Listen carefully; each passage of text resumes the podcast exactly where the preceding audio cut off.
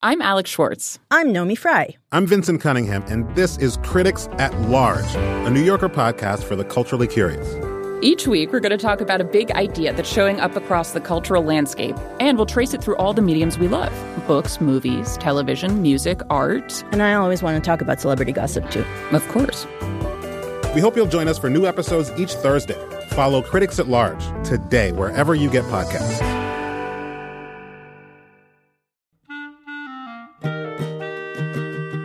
This episode of Livewire is brought to you by Progressive Insurance. What if comparing car insurance rates was as easy as putting on your favorite podcast? With Progressive, it is. Just visit the Progressive website to quote with all the coverages you want. You'll see Progressive's direct rate then their tool will provide options from other companies so you can compare.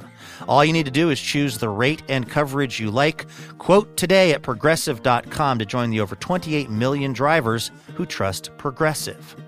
Progressive Casualty Insurance Company and affiliates. Comparison rates not available in all states or situations. Prices vary based on how you buy.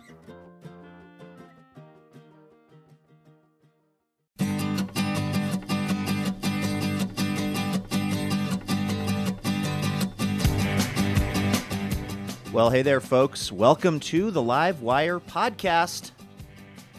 This is the podcast version of the Live Wire radio show. That's a thing that we make in Portland, Oregon every week involving all kinds of fun, interesting guests. And we send it out to public radio stations across the country. And maybe you missed it, and here is your chance to catch up on what we did this week. Or maybe you heard it on the radio but you were like, Luke, by the way, my name is Luke Burbank. I'm your host. You were like, Luke, I listened to this once on the radio, but it was just, there were so many layers to it, man.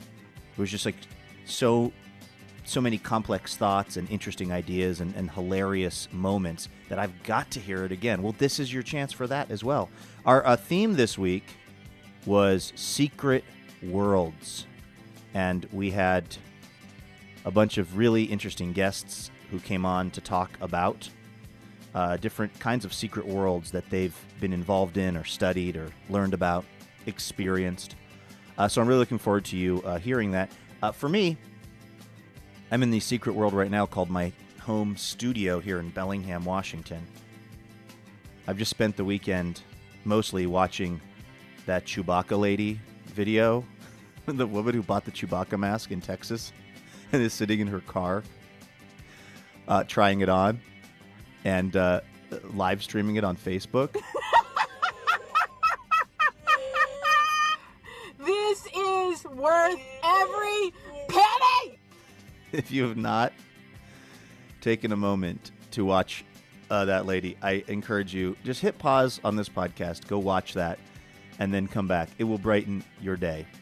Also, if you've not watched it, you're part of a incredibly small uh, slice of the human population, and that I think at this count it's been viewed like 137 million times. It's like most of the United States has apparently watched this thing already. Um, so uh, that's the plan for this hour of the show, Secret Worlds.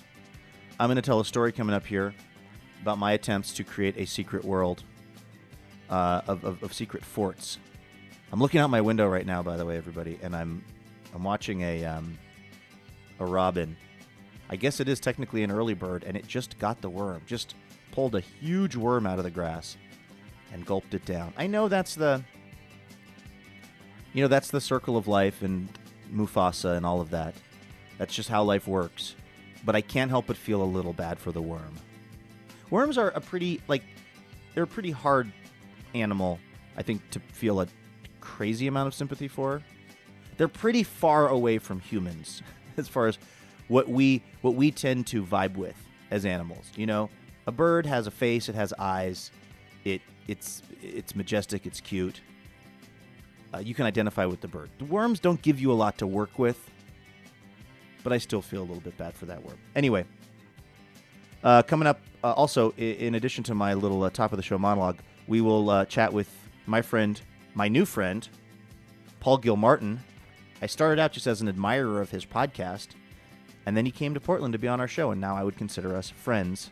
His show is called the Mental Illness Happy Hour Podcast. Uh, that's all coming up right about now on the Livewire podcast. Take a listen.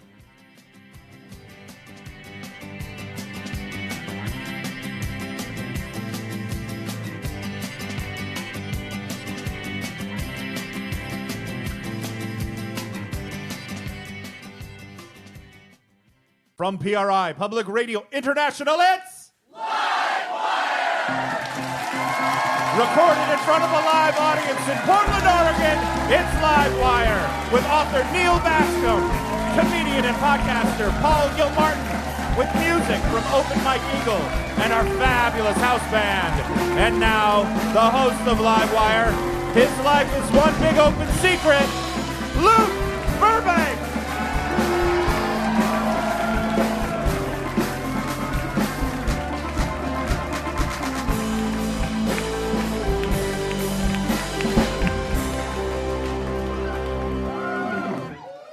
Thank you, announcer Jason Rouse. Thanks everybody for coming out here to uh, Mississippi Studios. We have a fascinating show in store for you. Our theme this episode is Secret Worlds.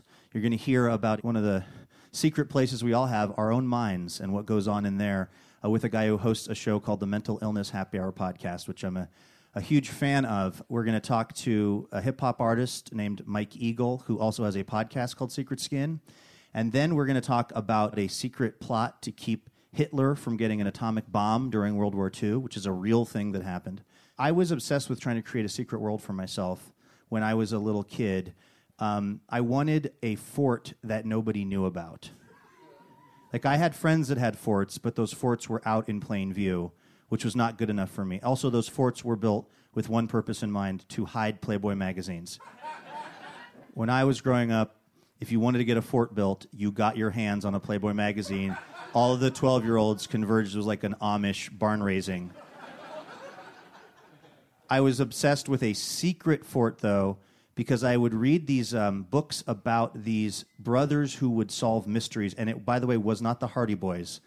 Uh, we were not rich growing up. I didn't have money for, you know, famous uh, junior detective brothers. We, it was like called like the Hardly Boys or something. It was, it was really an off-brand Hardy Boys. And the thing that I was uh, so into about these kids' story was that their secret clubhouse was in a trailer that was underneath a gigantic pile of junk.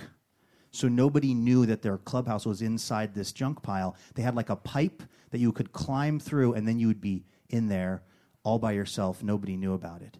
I don't know why the family had so much junk in their backyard. I think now we would call them hoarders and the children would be taken away. but it was a very different time in the 80s. And so these kids were my personal heroes. I also was obsessed with having kind of a secret fort because I grew up one of seven kids in, for a long period of time, a two bedroom, one bathroom house. Now, I'll let that sink in for a minute my four of my sisters for a period of time shared the same bedroom. And i always had people around. I was always waiting in line to use the bathroom. There was just people everywhere growing up. My friend andy who's a comedian uh, when i talk about my childhood he says that must have been a great day when you found that golden ticket and got to take over that chocolate factory. Because that's almost my actual child. That was almost a documentary based on my life growing up. I just wanted to get away from mostly my siblings. I was envious of my friends who were only children. I just thought that would be the best case scenario if I didn't have all these other people from my family up in my business all the time. So my first plan uh, was by myself at age, I don't know, 10 or 11, to dig a secret underground cavern in our backyard. It was going to be about 3,000 square feet. It would have multiple chambers. It would have electricity and most importantly, an area where I could ride my unicycle. Because I went to I went to the Seattle Public School District during the period of time that they stopped teaching competitive sports in gym class because they did not want the bullying that went on with games like basketball and football and dodgeball. So we did non-competitive sports like scarf juggling and unicycle. And while they eliminated one kind of bullying, they created a new kind of bullying when we all went to different schools and scarf juggled down the hall on our unicycle. There was a lot of bullying going on then. So I I get ready. It's like a Saturday morning. I have my shovel. I'm going to dig this underground cavern. It's like 8 a.m. I'm like, I'll have this done by lunch. I'm pretty sure. I start on the project. It's, as you might imagine, really hard for one kid to dig something like that. I probably got like six inches down and just said, like, forget this. So that project was over. But I figured out something better for a secret fort, which was there was a huge bramble of blackberries behind our neighbor's garage. And what I figured out was if I wore like two of my dad's like big work coats and some gloves, I could get into this blackberry bramble and I could cut the branches away and make like a tunnel. And then I got into the middle of the blackberry bush area and I cut out this whole hollowed out area and I put boards down and I even made a fake door for it where I kind of tied together all these branches so if you just walked past it you wouldn't even know it was there but you could open it and crawl all the way back and get in this little inner sanctum. It took me like weeks to do this and when I finally got it done I was ready for my secret world. I got uh, a couple of sodas. They were probably Cragmont or Shasta because again we weren't Rockefellers. I got an Archie double digest, probably, and I crawled back into my secret world. And I sat in there, I drank my soda, and I read my Archie. And about five minutes in, I realized I totally missed my sisters because it was no fun.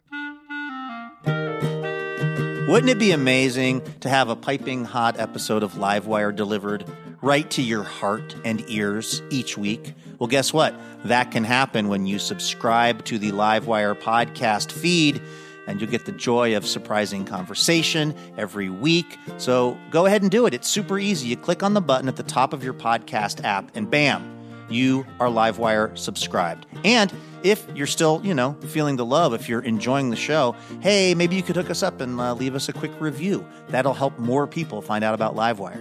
And thank you.